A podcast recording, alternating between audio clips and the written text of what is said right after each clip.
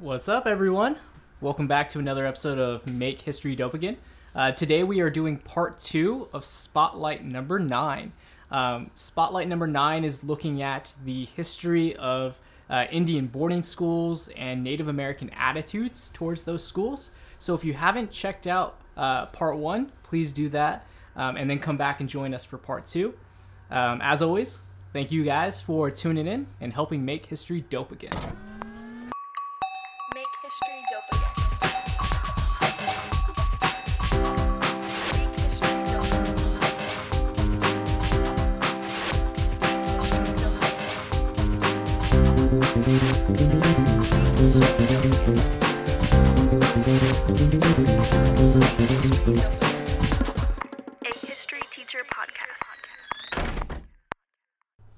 Guys, Well, hello. long time no see. Glad to be back in the uh, in the hot seat. Two weeks already. Two week, yeah, two time really flies when you're having fun. It's, Absolutely. uh, we're just kidding, guys. We, we broke the third wall last time, and uh, so we'll be honest. We, we definitely just this is just the same conversation from two weeks ago, uh, from part one, spotlight one, spotlight number nine, part one, and uh, we're just kind of finishing it here. But you're gonna hear this two weeks later, and so if you uh, again you heard it in the intro, but you've not heard part one. Part one was great. You need to go listen to it. Uh, Jonathan, um, like, no offense to you, Andrew. No. But I think Jonathan might be our best researcher. Jonathan is our best researcher. Like he uh, goes know about that, guys. I in. appreciate it. He goes in, and so we made it last maybe a little, little bit too long because we kept asking questions because the stuff was so good.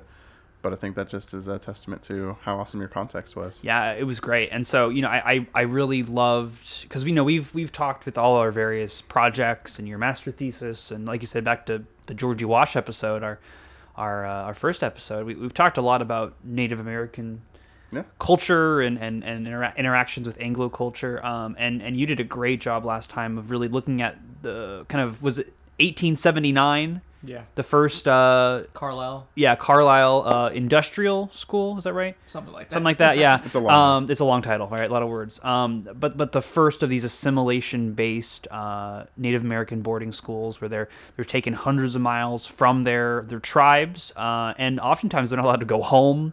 You know, they're they're stripped of their culture. They have to they have to wear you know Anglo clothes. They have to pick an Anglo name from a chalkboard. Um, you know, and um, really just the effects and the experience of that. Um, and I, th- I thought I thought it was such a great look at that. And I think oftentimes we just think of Carlisle. Yeah.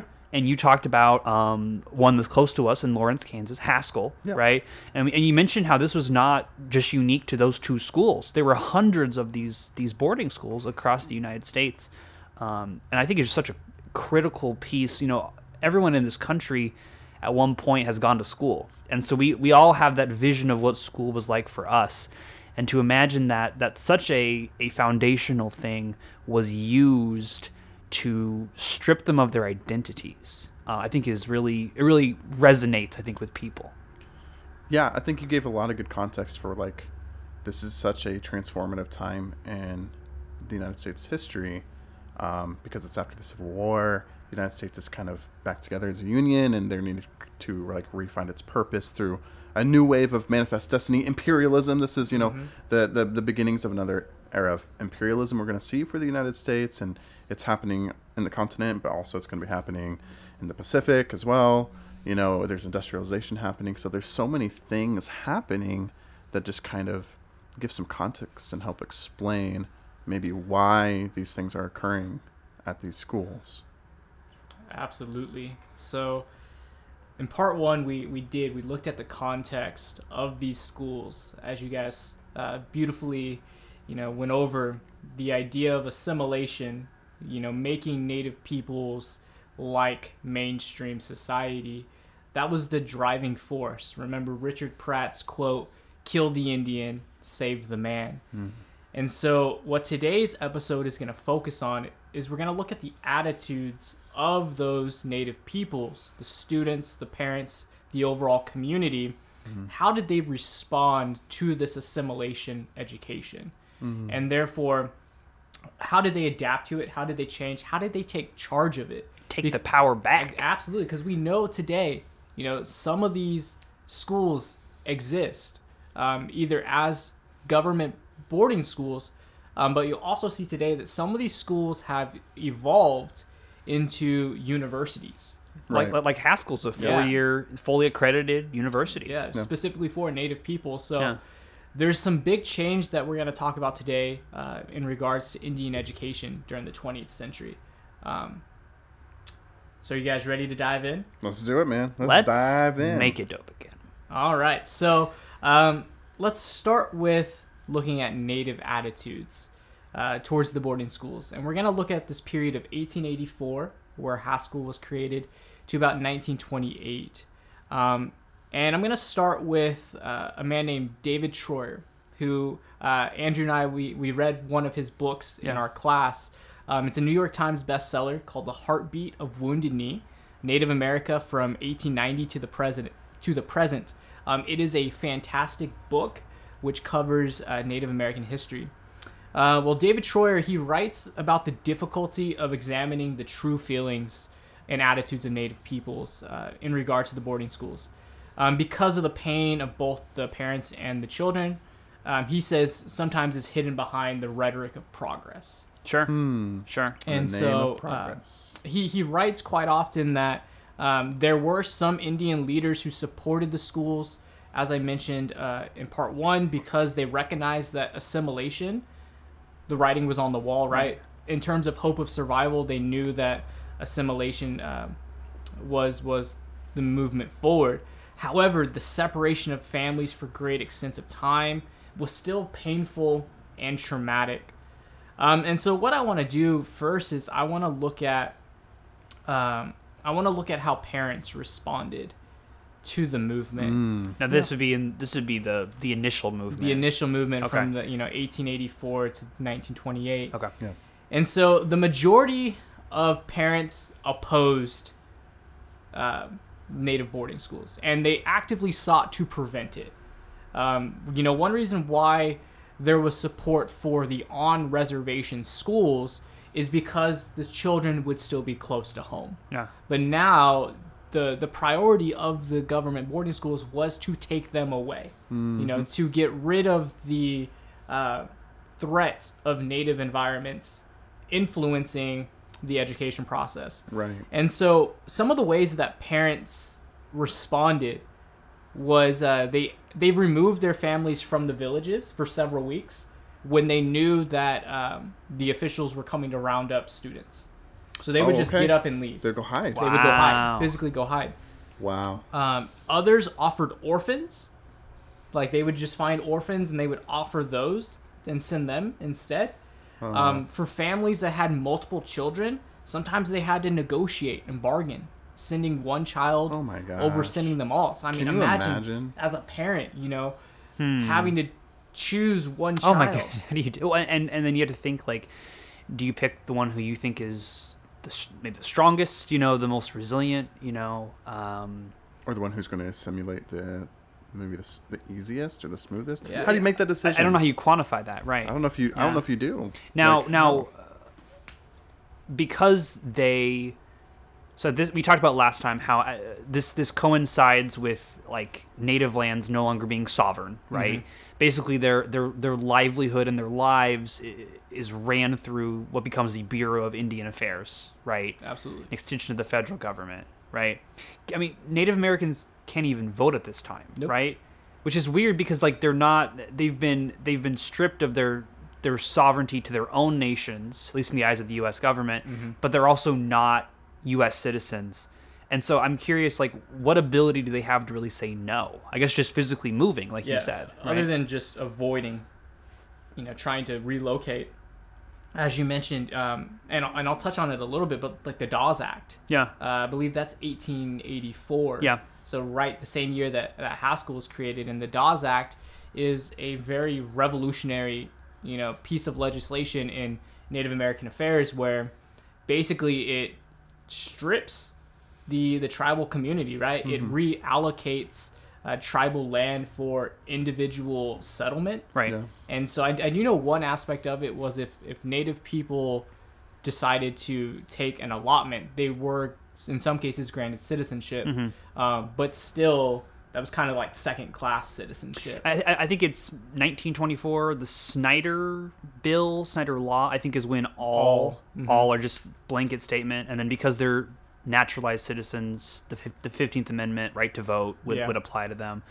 Um, but other than that, it, it's only if you, you know, Assimilated. play through- play yeah, ball, right? yeah, it's uh, absolutely. that's kind of the definition of what, what's the the quid pro quo, right? The Yeah. tit for tat, right? Mhm. So- Absolutely. So so there's not a lot of say that native parents have, um, other than you know trying to negotiate or s- simply just remove themselves, and even that was difficult because of the use of force against native families, uh, the use of police force Sure. on Oh, reservations. Well, I mean that that's how Sitting Bull Sitting Bull gets killed, you know. Yeah. Yeah. uh, you know, on on reservation land, you know. And you see jailing, you know, throwing families in jail, and probably the most significant, the restriction of rations. The government Wow. would restrict rations to families who would refuse to send children to boarding schools. Which remember, those rations are super important um, to these families on the reservations because, you know, the buffalo's been basically eradicated. You know, Right. And there's thi- not a lot of sources of, of food for them. reservation land is not um, fruitful land, like in the sense Mhm. that you know the good land has been kept by the United States government, and so reservation land, it's not you know food is not abundant. Absolutely. Super reliant on those rations. Yeah. So That's that's so tragic, dude. I mean, and that's I mean that that really brings back in that like cultural destruction piece, you know, that we talked about in, in many of our episodes. But like, I mean, like literally, like you know, unless you send one of your kids, you're gonna starve. You know, um, and it's not like y- you're a sovereign nation and can just kick out these people. It, it's no, it, they they run your destiny now. you know? Absolutely. So tragic. Yeah, they, they have very little options. There's no choice. So, uh, reluctantly, you know, thousands of parents watch their children go hundreds of miles away to be educated by the U.S. government. Um, but that's not the end. You know, there are parents who are going to fight back. Uh, some of the ways they do this is by withdrawing students from the school. Okay. Uh, in some cases, they were able to do that. Uh, but predominantly, they encouraged runaways. They encouraged their students, their children, to run away from the schools, which uh, we'll talk about is going to be the most common method of protest for students. Um, you even see some parents petitioning Washington, um, you Okay. know, the federal government to do something um, to make the schools better, to provide those uh, those parental rights and enforce those. Um, and another way for for students that were able to go home during the summers, Right. Um, you see parents reinforcing those tribal cultures. Okay. You know, going real hard on you know Yeah. the identity, the history, to combat to combat this assimilation that had occurred during the terms. So there, there, there has to be really hard for these children because they have kind of a foot in both worlds, and the worlds are are competing with each other, right? And, Absolutely. and and each world is telling you that the other world is wrong and, and, and bad, and and then also you're just a kid. You're also just dealing with adolescence and, growing up and uh, you know all of those things. And so I, I have to imagine that's a very um, confusing place to be. Absolutely. Um, and so for me, as I was learning this, my question was why? Why, you know, why is there this resentment um, to send the children to the schools? It seems like obvious, you know, the way that they're being treated, but I wanted to know more. And there's a uh, a Pueblo anthropologist and linguist named Edward P. Dozier um, who writes about this, and he argues that the answer was the result of the difference between forced and permissive acculturation. Okay. And so he says that when cultures can interchange without force, the result is a new cultural whole where the cultural traits of both groups are fused harmoniously in both meaning and form.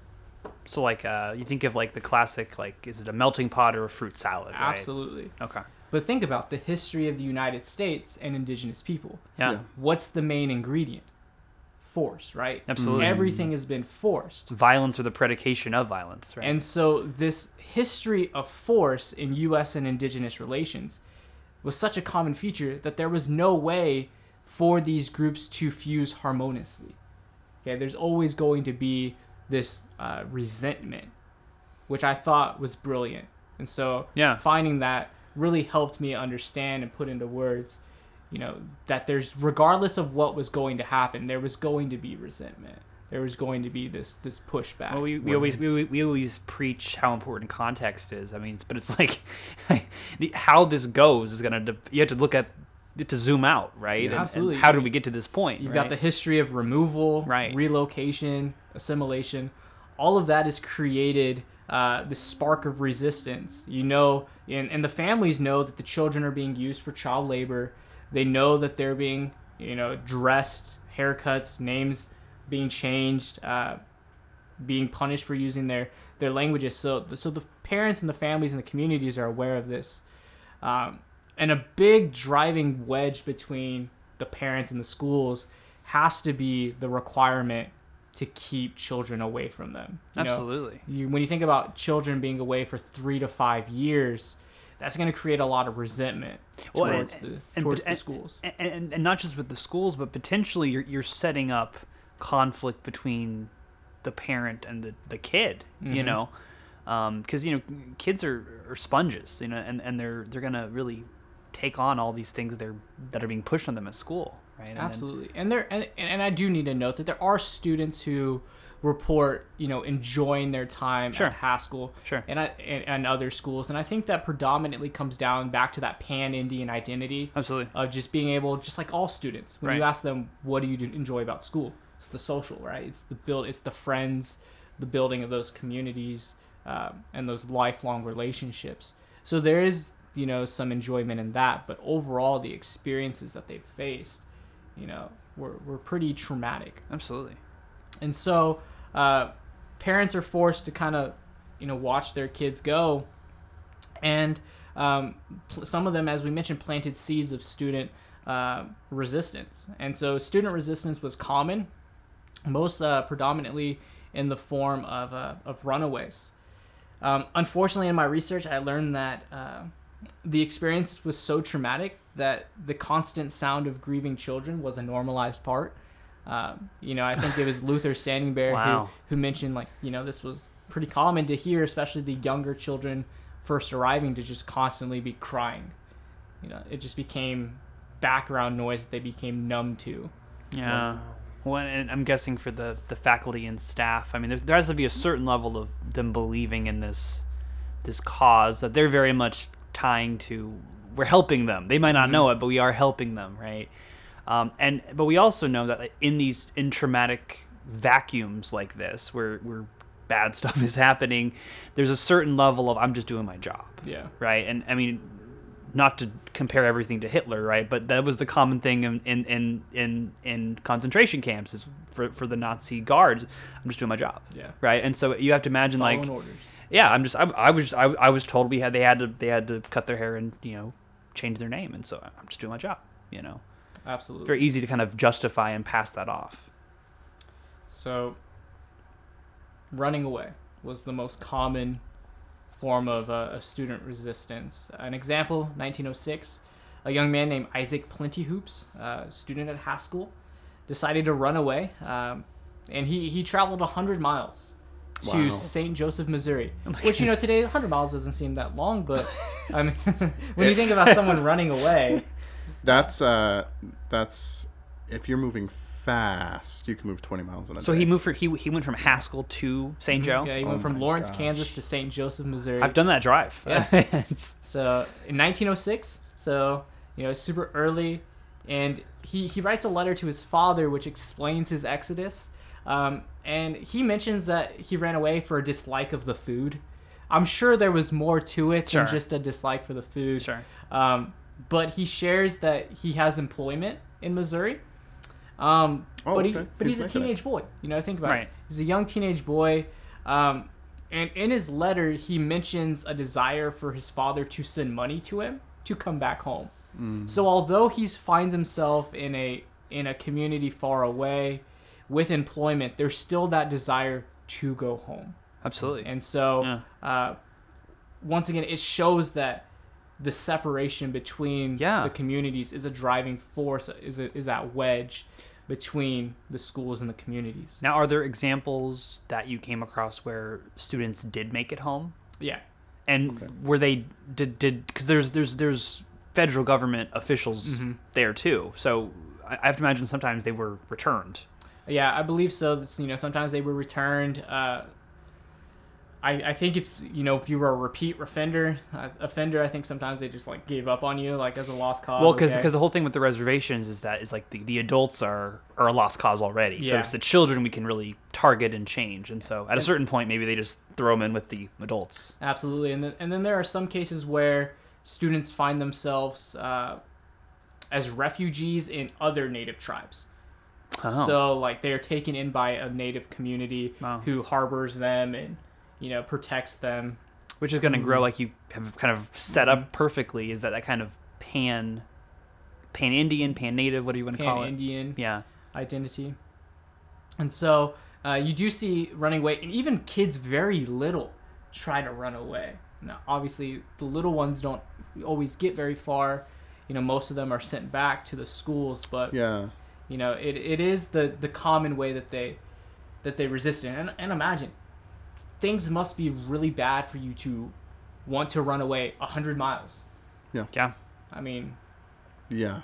things are things are got to be bad That's pretty extreme. and and you may have learned like some english and and you might have you know more anglo clothes and anglo haircut right but as you run away i mean people are still going to recognize you as not being white right Mhm. and, and there would be Exactly. rewards you know turning Sure. in you know there'd be reports of a mysterious indian in the community I'm you sure know, people some- knew who belonged in the community and Well, who didn't. especially like Pennsylvania. Like, yeah like when at, at the, in this period of time, like a lot of these communities probably had not interacted with Native American people, like at all. Well, and I, and I think yeah, this is now this is now the the the late 1800s, early 1900s, right? And so Mhm. it's it m- m- many of those tribes have been obliterated already, yeah. right? and and these you are know, you're, you're talking second generation Yeah. students by the early Yeah. 1900s right, Mhm.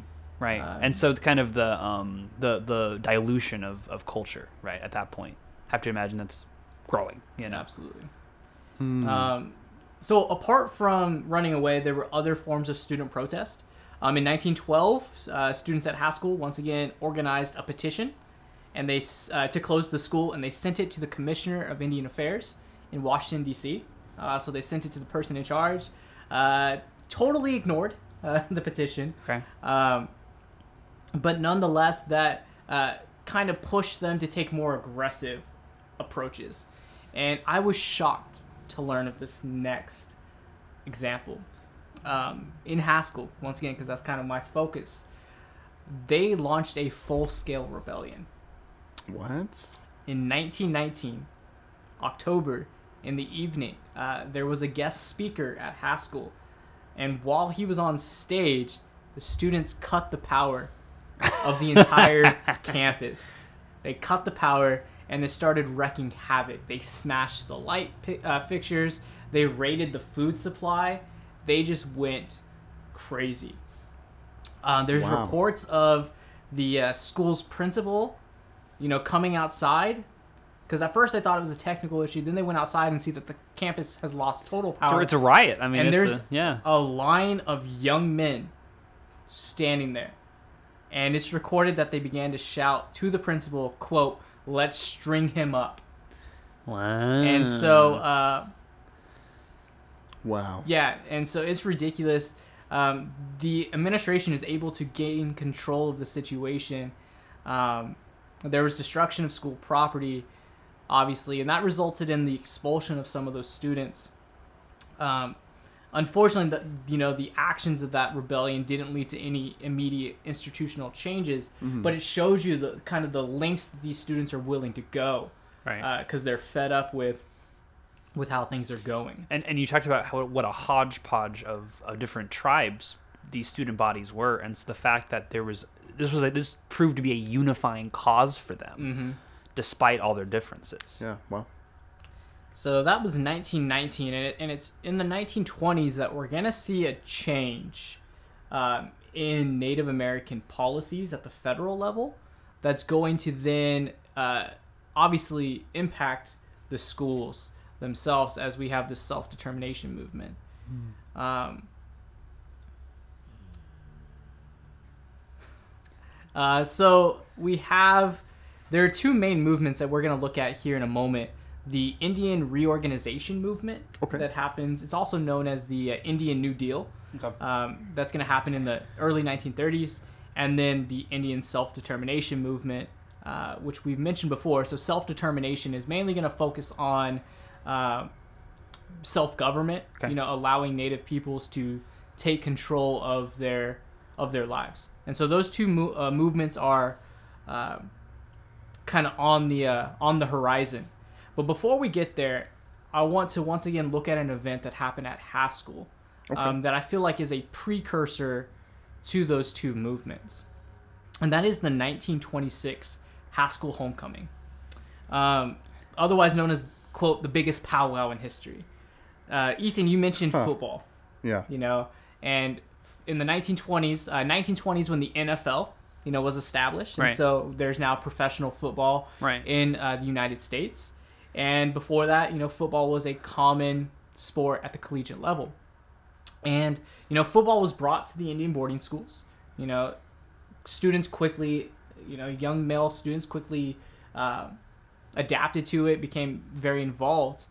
And the Haskell football team in the 1920s particularly particularly became a very dominant football team Better than Notre Dame, better than Michigan. I'm looking at it right now. This oh nice. Mm-hmm. now it's important to note Carlisle Carlisle was you know the first Indian boarding school but Right. also was kind of the premier football program I mean you think of Wait, who? did, did, did they play like collegiate? yeah Wow. They played legit collegiate teams.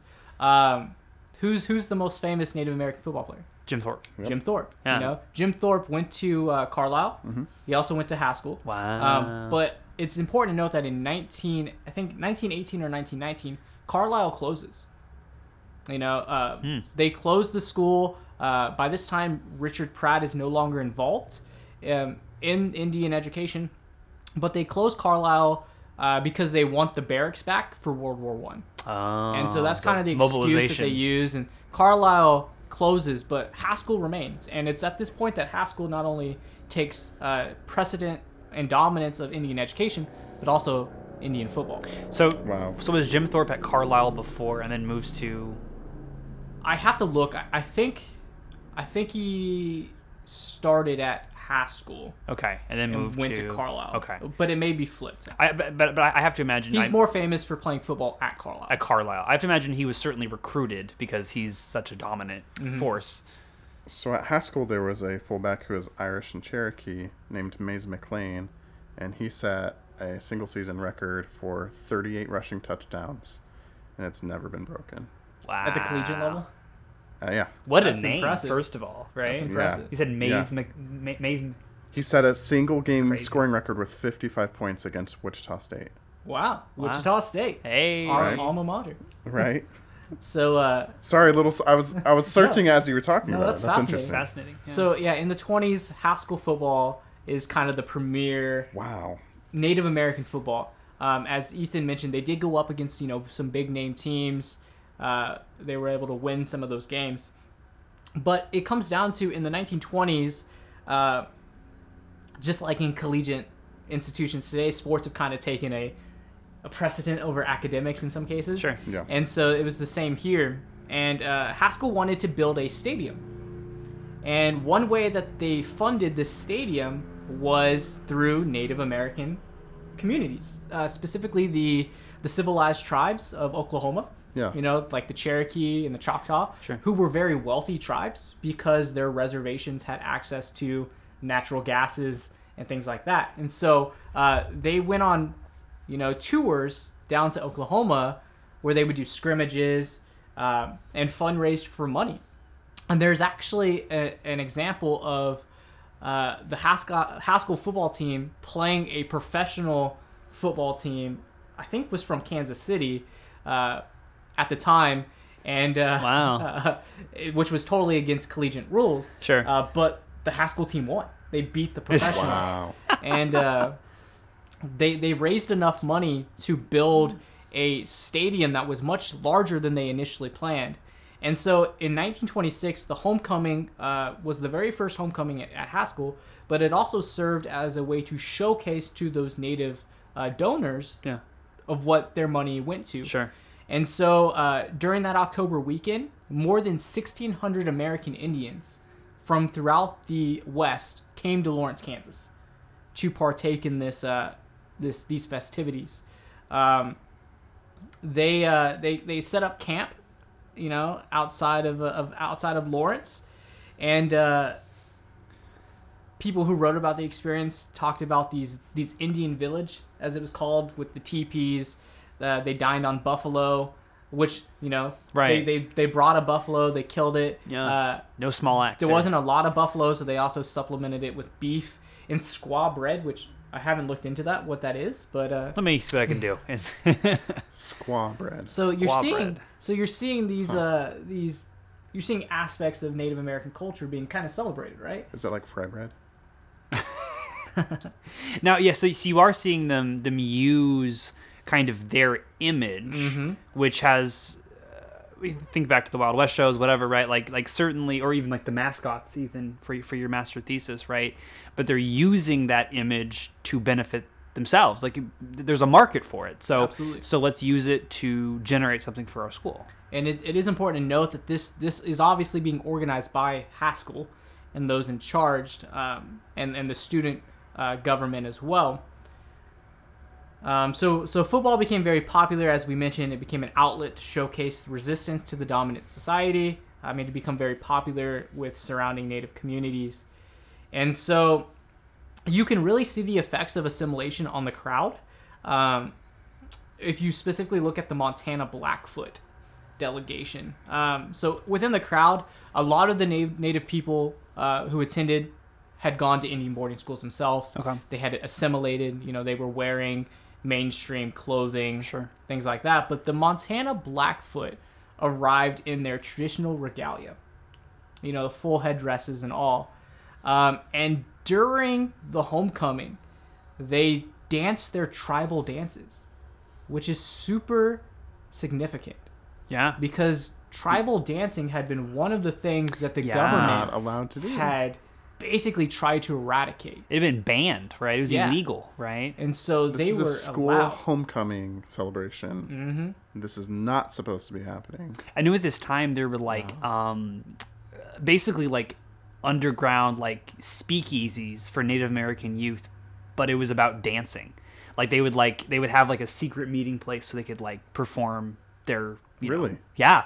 It, it was it, it was very much like it was like you know we're we're going underground to uh so there was this whole like underground market of especially like fancy dancing which is a really like wh- like the the guy we had come to our high school Yeah. yeah, who did that really so like that that's an example of, of one of the dance styles that was popularized during this time from the underground like dance circuit um, during this time that's fascinating Yeah, and how was that received really well. wow. I mean, you think about it, there's 1,600 natives there. There's also thousands of white spec- uh, spectators as well. Now, the white spectators were obviously both shocked and entertained. sure Um, you know, that's feeding into once again that idea of the white man's Indian that you mentioned. right Yeah. You know, they are giving them the show that they expected to see. It's really taken hold by the 20s. Right. Right. but It's very just, entren- just entrenched, allowing them to be above ground doing this um, at a school sanctioned event yeah that had spent the, the prior 40 years trying to eradicate these same things that they're doing Well, and, and I, know, when we went to the museum, and we, and we talked about this on our on our on our uh, fireside chat a little bit, but like it was really interesting when we went through the exhibit because while these schools were so much about pushing assimilation to white culture, their mascots would be you know the Braves, the Warriors, you know the the Chiefs, The you know the yeah. Indian, right? Um, I found something on squaw bread. Um, this is from Vice.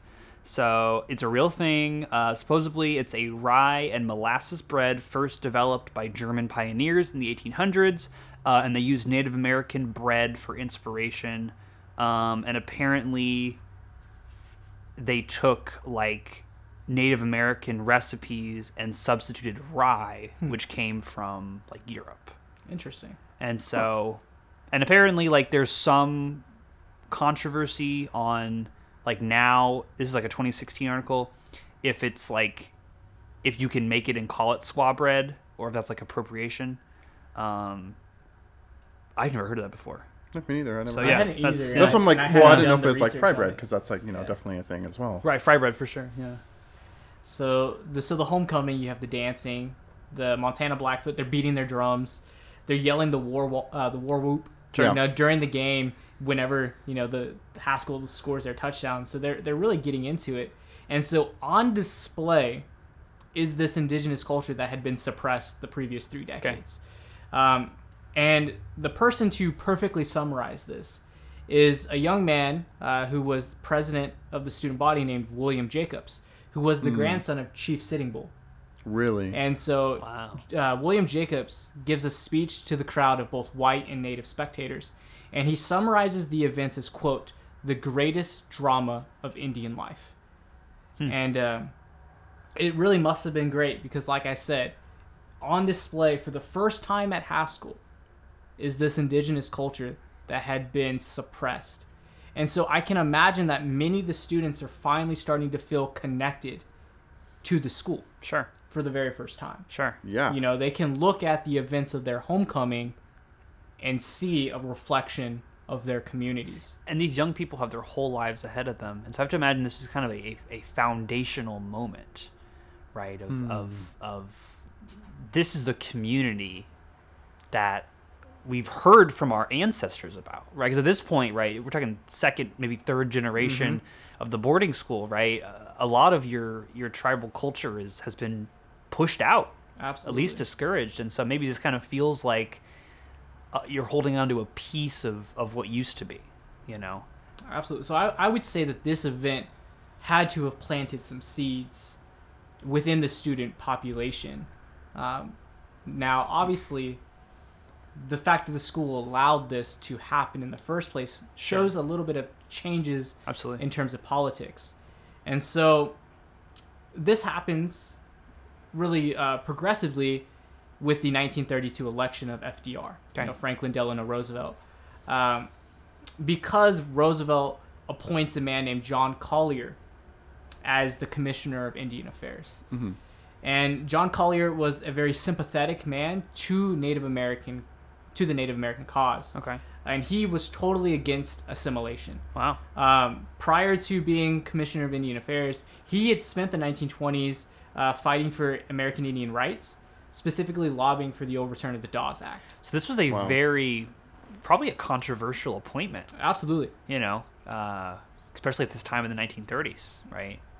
Yeah, and so he had spent the 1920s, uh, you know, as a progressive, which you know, you see the the evolution of progressives from Richard Pratt to John Collier. Sure. Uh, I believe he went and he uh, he first got into this by observing. I believe it was the Pueblo, Hmm. and that's what really got him into uh, into Indian rights. But you know, he lobbied to overturn the Dawes Act, which we which we mentioned divided tribal lands for individual allotments. Yeah. Um, and so it's during his appointment from 1933 to 1945 under FDR that we see uh, the shift of the schools go from assimilation Yeah. to a more um, what they call Indian reorganization. And so in 1934, uh, Congress passes the Indian Reorganization Act, also referred to as the IRA, but most commonly known as the Indian New Deal. New Deal. Sure. Yeah. And what the IRA does, or the Indian New Deal does, is it reorganizes native tribes into self governing bodies with a type of quasi sovereignty. So Okay. they're, they're they're not sovereign states, but they do have some say. and some control over their own affairs. Okay. Uh, they're excluded from raising armies. Uh, they cannot develop their own currency. They can't engage in treaties or trade with a foreign nation. Right. So the, so they're not sovereign, but there is like you said a quasi Quasi Yeah. type of sovereignty, which was revolutionary. You know, if you go back to the Yeah. 1871 Appropriations Act, which ended that sovereignty. Um, now, it is important to know that the IRA did not directly uh, address government boarding schools, but the effect of the legislation on Native communities uh, did overflow into Indian education. Okay. Um, we see during this time a shift uh, in the reorganization of tribal society, and you see the development of community day schools.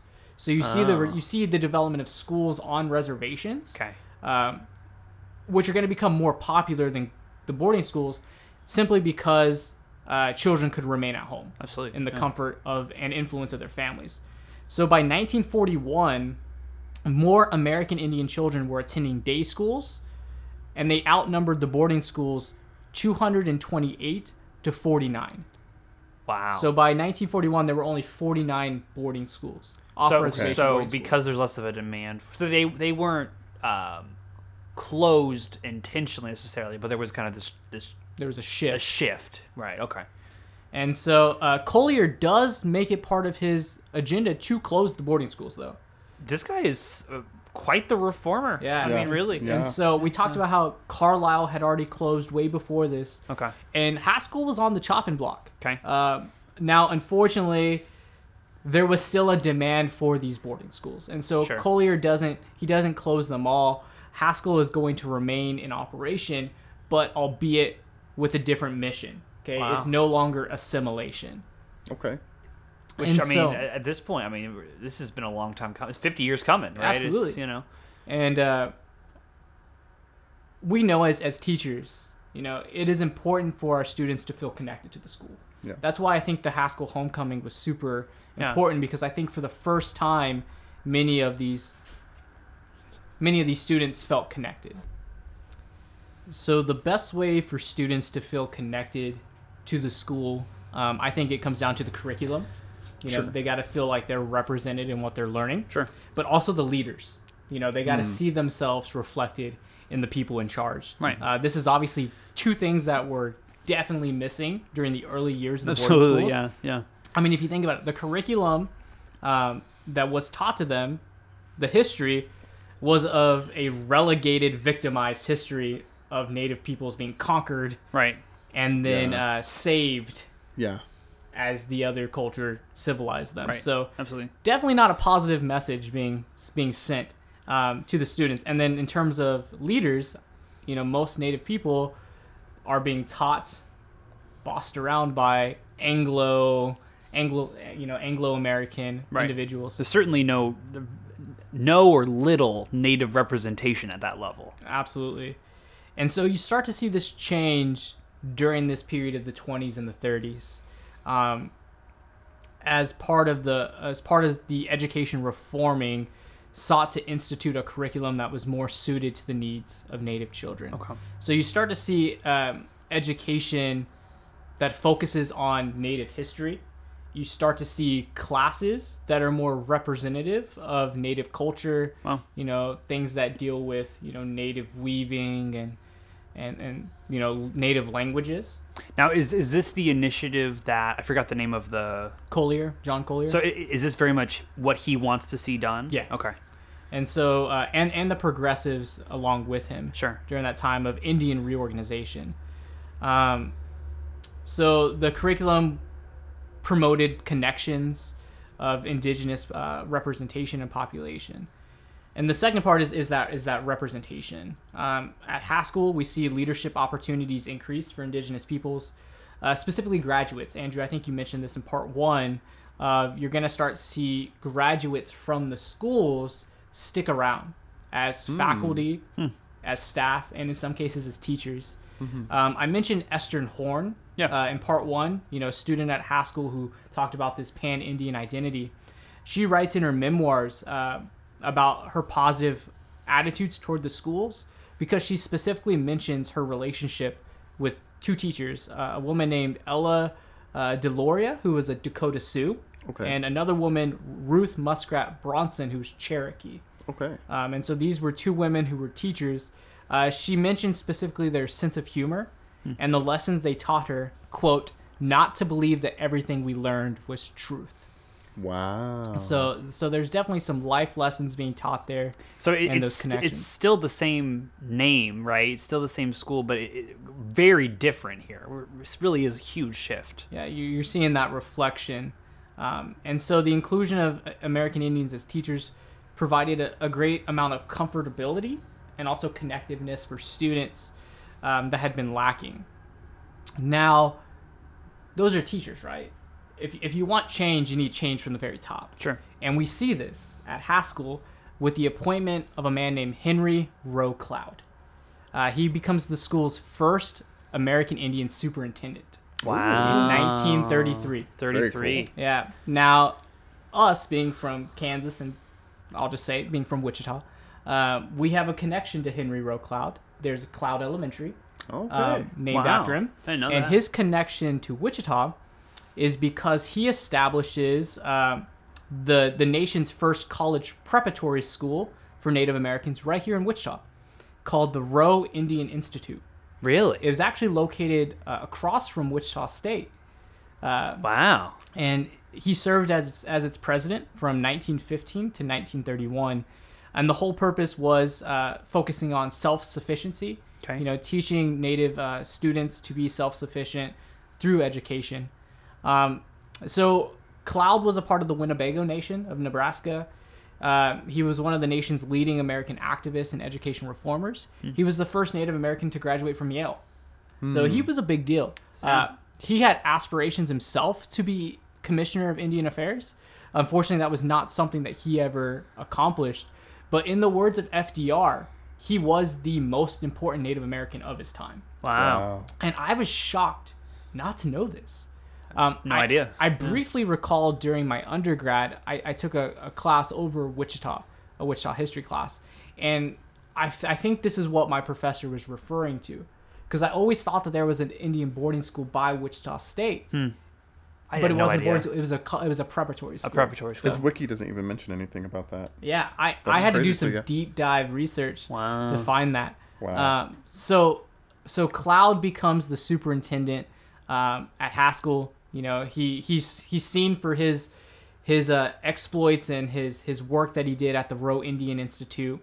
Um, but he's also a well-known figure because if you remember that 1928 Meriam report, Yeah. which talked about how Native children were six times more likely to die Mm-hmm. at boarding schools, he was one of the co-authors of that. oh. And He's- so he's been in this a long time. Absolutely. So uh, John Collier appoints him as superintendent of Haskell, and he's taking all of this experience that he's learned and he's bringing that to the school.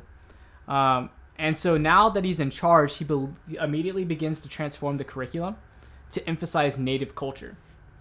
And so how he does this, first off, he fires the football coach.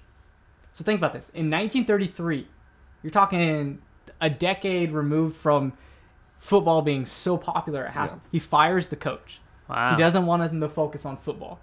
Um, he severs the ties with the Kansas National Guard. You know, Wow. get rid of that militaristic approach. Uh, he focuses on uh, the students themselves and honoring their culture. He's breaking the wheel, man. He's, So uh, for the first time in 47 years, the emphasis at Haskell is not on assimilation; it's on the students themselves through that self-sufficiency. this Wow. is such a, a huge change. I mean, just it's it's it's crazy. I mean, Yeah. it's, And, now uh, now him being the first superintendent, did that kind of catch on across the country? I didn't look at others, uh, but I do know he's not the last at Okay. Haskell. Okay. Um, I know that there will be others after him, um, but I did not look at others. I would assume so. Okay. Um, but once again, you know, Haskell's kind of the premier Sure. at the time. And, and, so m- maybe that tells us part of our answer. If if they're kind of the go-to school and that's the model, right? Mm-hmm. You have to imagine there's others that are that are, that are taking that. influence from that, right? Yeah. Now, uh, he's only superintendent of Haskell for two years. Okay. which, which is really short. Um, But nonetheless, during his time there, he made the school a more inclusive place, uh, provided some autonomy, some self governing um, to the community that was uh, being implemented by Commissioner John Collier's Indian reorganization. Um, and so once again, during this this period of the New Deal in the 1930s, um, the change of the boarding schools goes away from assimilation towards this path of self determination, which, as I mentioned, was a movement to achieve Native American autonomy um, in all aspects of tr- uh, tribal life, including government and education. However, the fulfillment of that self determination would take another 30 years to accomplish because after FDR's death, you know, and the the uh, transition to the Truman presidency, Sure. obviously there's different appointments. Right. And so John Collier is no longer a part of of the uh, the BIA. And so um, in the 40s and the 50s, there's a return to assimilation, but under a new name known as termination. Hmm. Yeah, really, really sketchy name. So let me elaborate. Why the change? So there was just uh from my understanding, following World War II, the idea was that Native people no longer needed to be assimilated in the ways that they were. There was the idea that there was there there was no longer a need for this self government, but what they needed was total assimilation. Let's get them into mainstream society. So there's this pendulum swing yeah. So it's in the 50s? from like 40s cool and the year, 50s, and then post World War II, it goes back to this hardcore. Now in the 50s, you do see kind of, you know, with the rise of the Cold War, you do you do see a really huge spike, not only in the role of the government, but also kind of a demand for censorship and social conformity, um, as reaction to the Cold War, and there's kind of like you know good American looks and talks and praise like this. You know, they wear clothes like this, they have Yeah. hair like this. So I don't know if that's connected to it, but it, it, it seems like a pendulum shift, like you said. Absolutely, because if you remember during the early years, the ideas were was to assimilate them, but they would still be on their reservations. Right. Now the movement is no, they need to be moved into total assimilation into mainstream society. Uh, you know, bringing them to urban life. Yeah. We just need to once it, we they're really trying to just kill the Indian, right? Totally kill native culture. They need to be American. This is such a, a a shift back. I mean, Are, are there are there specific policies that this is tied to? Um, there are, um, there are. Um, I don't have any listed, but there was policies that, um, that close certain reservations Okay. um, as a way to move Native peoples to cities. Um, So part of the Indian New Deal was kind of giving some land back to Native American tribes and helping them kind of, you know, get that sovereignty Mhm. back or that partial sovereignty. Now in the 50s, that's kind of going backwards. back, Yeah. Wow. Yeah, it's it's quite the change, um, and may, maybe Collier's policies were too radical for some. Sure. You know, you do see in history when when there is a lot of progress that's happened, you know, the next administration Yeah. immediately starts to Flips it. to change And, that. and you think about how how uh, liberal in scope of American Mm-hmm. history FDR's general administration was, and part of that's a reaction to what's happening, like the Great Depression and stuff. But then certainly on both sides of the aisle, after that, you have pretty conservative candidates for office on both the Democratic and Republican side. Yeah. So I, mean, I think you're right. Maybe kind of a, um, I guess to quote Harding, right, a return to normalcy, right? Absolutely. Yeah. So World War II was, was pretty impactful, obviously, for all involved. We know the role Native Americans played as, you know, code talkers.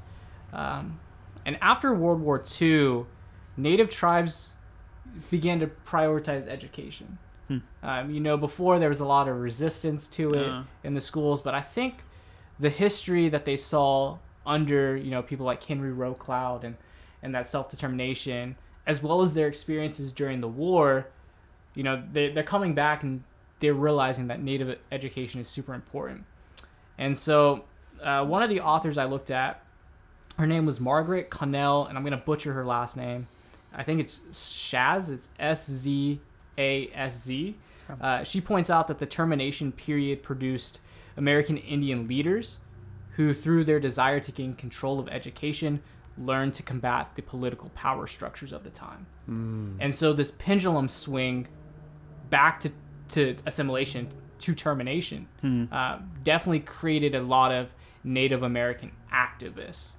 And um, Well, once you've given like the, you know this kind of a Mhm. universal thing is like when you give people kind of that freedom back, it's hard then to take it away again. Yeah, like it's hard you to can't it, do that. It's hard to put it back. Well, and you think if this is 40s and 50s, you think late 60s, 70s. That's the American Indian movement. yep. And even during that time, you have the African American Yep. civil rights movement. True. Which, for those uh, American Indian movements, was kind of a symbol.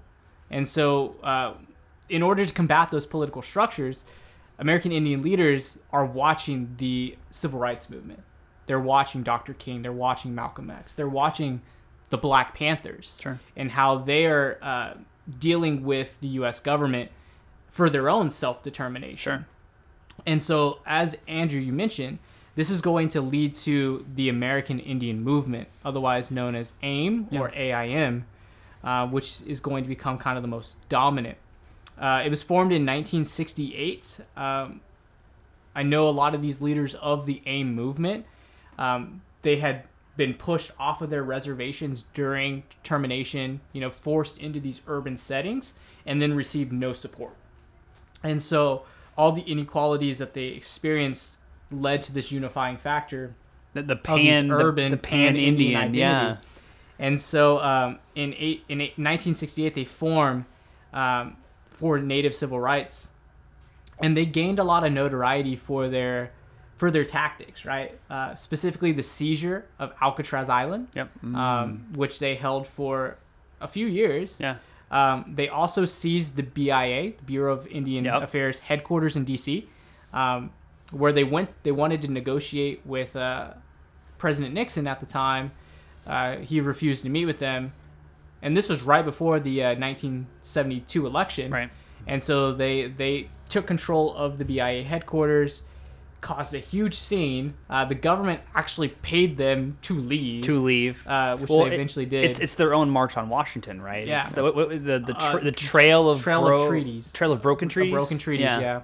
And so, the, yeah, they marched uh, from the west coast to DC, gathering more tribes along the way, and then obvi- and then the other the other uh, seizure, which is probably their most uh, radical, was the seizure of the village of Wounded Knee Yeah. on the Pine Ridge Reservation, Yep. which led to armed conflicts and deaths of uh, both Native people and uh, police. And, and and subsequent arrests of many of the uh, the members Some of which are still in of them. jail. Uh, Leonard Peltier being the the most famous, right? Yeah. Yeah. And so, uh, so the importance of the American Indian movement was the notoriety. Okay, they they got their message, they got their voice out there. The world was listening, the country was listening, and more importantly, Richard Nixon was listening. Um, you know, Richard Nixon's president, and uh, he he's paying attention to uh, to this movement, and and I want to go back just a minute because I got ahead of myself. But the the tie between the AIM movement and Indian education is part of their policy was educational. Um, they wanted uh, a creation of an Indian cultural and education center. That's what they wanted to turn Alcatraz into. They wanted really? to turn it into Wow. uh, an education center. They wanted an increase in classes over Indian culture and history, and they wanted increased involvement of American Indians in school administrations. Yeah. So that was part of their uh, platform.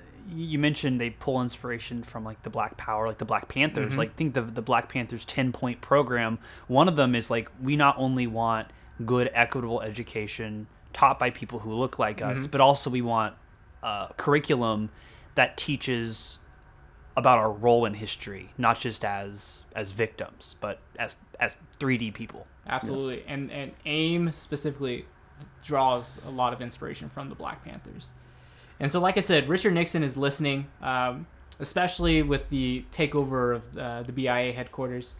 And uh, it's through the Nixon administration that we see the final shift from the termination period to the self-determination period. And Richard Nixon said the following. So he says, quote, it is a it is long past time that the Indian policies of the federal government began to recognize and build upon the capacities and insights of the Indian people. The time has come to break decisively with the past and to create the conditions for a new era in which the Indian future is determined by Indian acts and Indian decisions. And so, with Richard Nixon, we have the official development of the self determination period. Yeah. And so there are two major legislations uh, and laws that are passed uh, during the Nixon administration and the Ford administration that followed. Uh, the first is called the Indian Self Determination um, Law, which was passed, uh, sorry, it was called the Indian Education Act of 1972, Okay. known as the IEA. Yeah. This was a milestone. It provided the opportunity for Indian boarding schools and any school that had at least 10 indigenous students to receive federal funding for supplemental programs that met the needs of students. So we're talking about extra funding for inclusive uh, curriculum, for bilingual and cultural relevant stuff as well. And so, so, they're, they're really being heard here because this is that same year. I mean, this is yeah. yeah, this is right after you know uh, the seizure of the BIA, and so in addition to that to, to that funding, um, in order to receive that funding, they had to include Native parents and communities Wow. in the designing of those uh, programs. stakeholders, right? Yeah. And so it's for the first time you see uh, you see Native communities taking ownership of these schools. Um, it also established the National Advisory Council on Indian Education, which was a 15 person group that consisted of members from the tribes and organizations. They met annually and reported to the federal government the state of Indian education. Wow. Um, so that, uh, once again, was the Indian Education Act of 1972, once again allowing them to claim ownership. Um, the other main piece of legislation in this Indian self determination movement happened in 1975. So this is the Gerald Ford administration. Yeah. Um, and uh, this this passage, this law, is a really long name. It's called the Indian Self Determination and Education Assistance Act, known as the ISDEAA. Yeah. Um, this act provided tribes with the ability to negotiate contracts directly with the federal government. Okay. And so this allowed them to receive administration authority over their own programs, Okay. such as schools. So they're so they're, they still have that quasi sovereignty, but it, it is fleshing out kind of what their powers are. Absolutely. Yeah. The gray areas are becoming less gray. I'm sure there's still a lot of gray area. Yeah. Sure, right. But no, that's a great point. Yeah. so so that that sovereignty that had existed uh, during the 1870s, you're starting to see that come back a little Right. bit. Um, I, I I have to imagine you talked about the uh, what was it the greatest what, what was the the homecoming called the the, the nickname greatest powwow. in, in a way you're kind of seeing the the, the culmination of, of, of like of now it's like there has to be this building pride of like the school you the Indian school you attend is being shaped by your community Absolutely. right and so that there has to be like like I said pride in that you Mhm. know the curriculum is now more inclusive. right You know, you you have classes that focus on, you know, native languages. Right. And teaching those languages, and so there there has to be that pride, that ownership that is that is coming from this. Okay, so the uh, Indian Self Determination and Education Assistance Act has been passed. Um, there's a man named W. Ron Allen. He was chairman of the Jamestown Sakalam tribe. Probably butchered that. Uh, S apostrophe K L A L L A M, a tribe which was based in Washington State. Uh, he reflects on the passage of ISDEAA. He declares, We took charge of our own destinies. We are now capable of meeting our community's needs more effectively than any other government. Wow. wow And so you now see indigenous communities in possession of more control within the boarding school systems. And this brings us to the end of, of my research. Um, and so we can see that the attitudes of Native communities have changed uh, to support the operation of these schools as communities gain control of Indian education through that self-determination movement of the 1920 uh, of the 20th century. Um, communities became more willing participants and supporters of the government boarding schools that had previously sought to eradicate their cultures, right? Yeah. Uh, due to uh, indigenous teachers, the creating of native relevant curriculum, and just the inclusion of communities as well. Um, and so during the mission of self determination, um, we see many of these schools transform from their elementary, military, and industrial origins into accredited institutions of both secondary and post secondary education. Um, so there's a need in indigenous communities and there's a desire for this education. So once again, narrowing in on Haskell, um, which remember was one of the earliest Bureau of Indian Affairs school schools, um, it transformed into to what is known today as the Haskell Indian Nations University, which is one of the nation's leading four-year institutions for Indigenous people. Yeah. Yeah.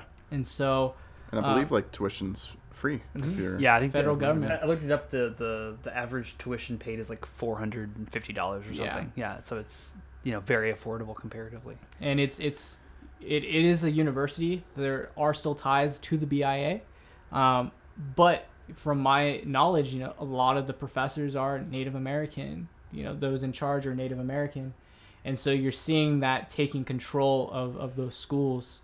Um, you see a number of Indian boarding schools decline during the self determination period. Okay. You're seeing John Collier's, you know, mission be accomplished. Hmm. Uh, part of that is a, a transition to those um to those on reservation day schools. Yeah. Those continue to grow, but you also just see the transition of boarding schools into tribal universities. Yeah. Um, and so uh, it is important to notice, though, that the continued affiliation within these schools uh, across multiple generations of indigenous families has to prove that those attitudes have changed. You know, there are families who have attended Haskell for many generations. Generational. Yeah. And so to continue those those traditions has to show that those families are now you know involved or supportive of those Right. schools. And so I want to leave us with this that throughout the late 20th and early 21st centuries American Indian communities continued to send their, their children to the BIA boarding schools and tribal universities not to kill the Indian, as was once the goal, but instead to save the Indian through the education of their culture, as well as the education of mainstream society, of which Native peoples are a part of. Mm. It's beautiful. Wow. I've learned so much this these uh, part one and part two. Um, I, I, I think it's something that everybody needs to be aware of. Um, I think it's a well, you know, like uh, the, the what's that, that that series called America: The Story of Us, Yeah, right? I yeah. think this is a part of us that, Yeah. that we need to all be be aware of.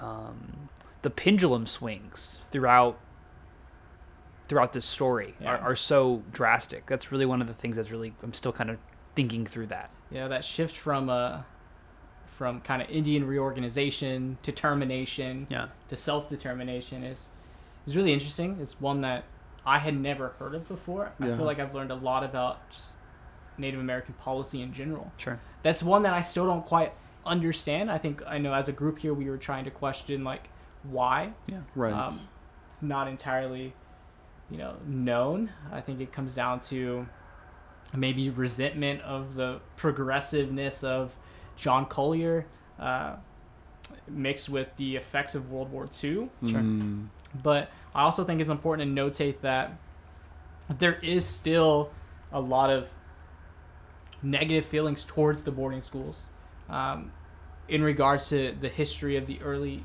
early years but to know that there are still boarding schools government funded um, i'm sure there's resentment against those schools regardless of whether native communities are in charge of them or not Or not. Yeah. sure. But surely it's under a completely different pretense today. yeah Right.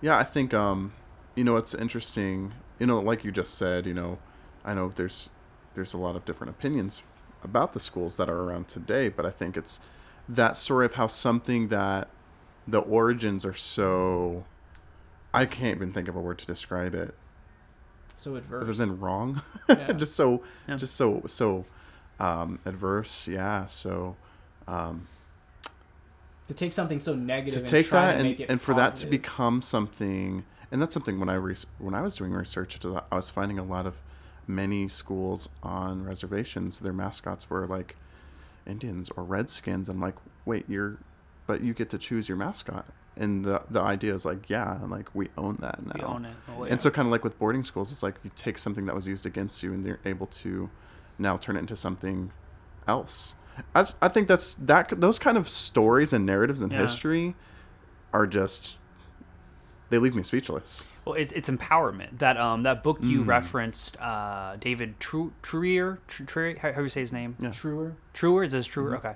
Um, but but his book is called. Do you remember the, the title? heartbeat of wounded knee And and the reason he chose to call it that is because there's a very famous book that a lot of people read before. That is, is it Bury My Heart? Yeah, Yeah. Bury wounded. Knee? And a lot of people are aware of that one, not this new one. And part of his lens that that he looks through is kind of like if we only see Native Americans as victims, we're kind of locking them into this vestige of this of the past, this victimhood. There's no ability to progress to or or to take something back or to empower. They're just locked into this, you know, this identity, right? Yeah. And so I, I love that. Um, I think what's so powerful about this two part series is like the movement from within to make things better. Um, and I think it, it, it shows such strength of these communities to, despite all of the assimilation and all of the tactics and all of the corruption uh, from the government, that despite that, they are able to push to reclaim the schools for their people. I think that's a powerful story. Yeah, I know in our class that Andrew and I just took, our professor, Ned Blackhawk, you know, one of the famous probably one of the leading Native American Absolutely. Uh, experts. He was he was our uh, our lead professor, and in some of our our sessions with him, he, he mentioned that the theme of our entire class was to kind of shift away from that from that uh, common narrative of Native American history being a victimized history, Right. and focusing on the themes of you know resiliency, Right.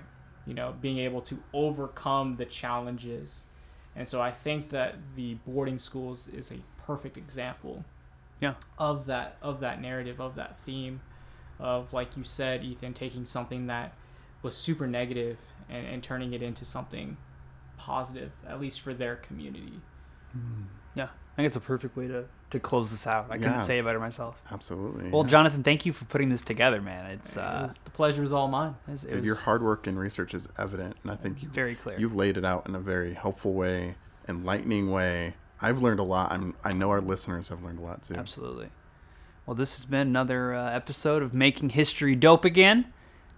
Uh, make sure you like us on, on Facebook, on Instagram, uh, follow us on Twitter. You can find our merch. leave a review Yeah, we, Yeah. We want we want to know what you guys think. Start a dialogue, you yeah know? absolutely Uh, Yeah. one- one, one thing I'll say uh, for, for people who made it this far into our episode is uh, next semester, uh, Jonathan and I are taking a class. What's it called? President. i think it's uh, presidents in the press So it's it's com- it's looking at throughout the American presidency, what has the the role of the press been throughout various presidencies, and so i think kind of the relationship between the two right, and how how they work together or against each other. Um, and so so let us know if you made it this far.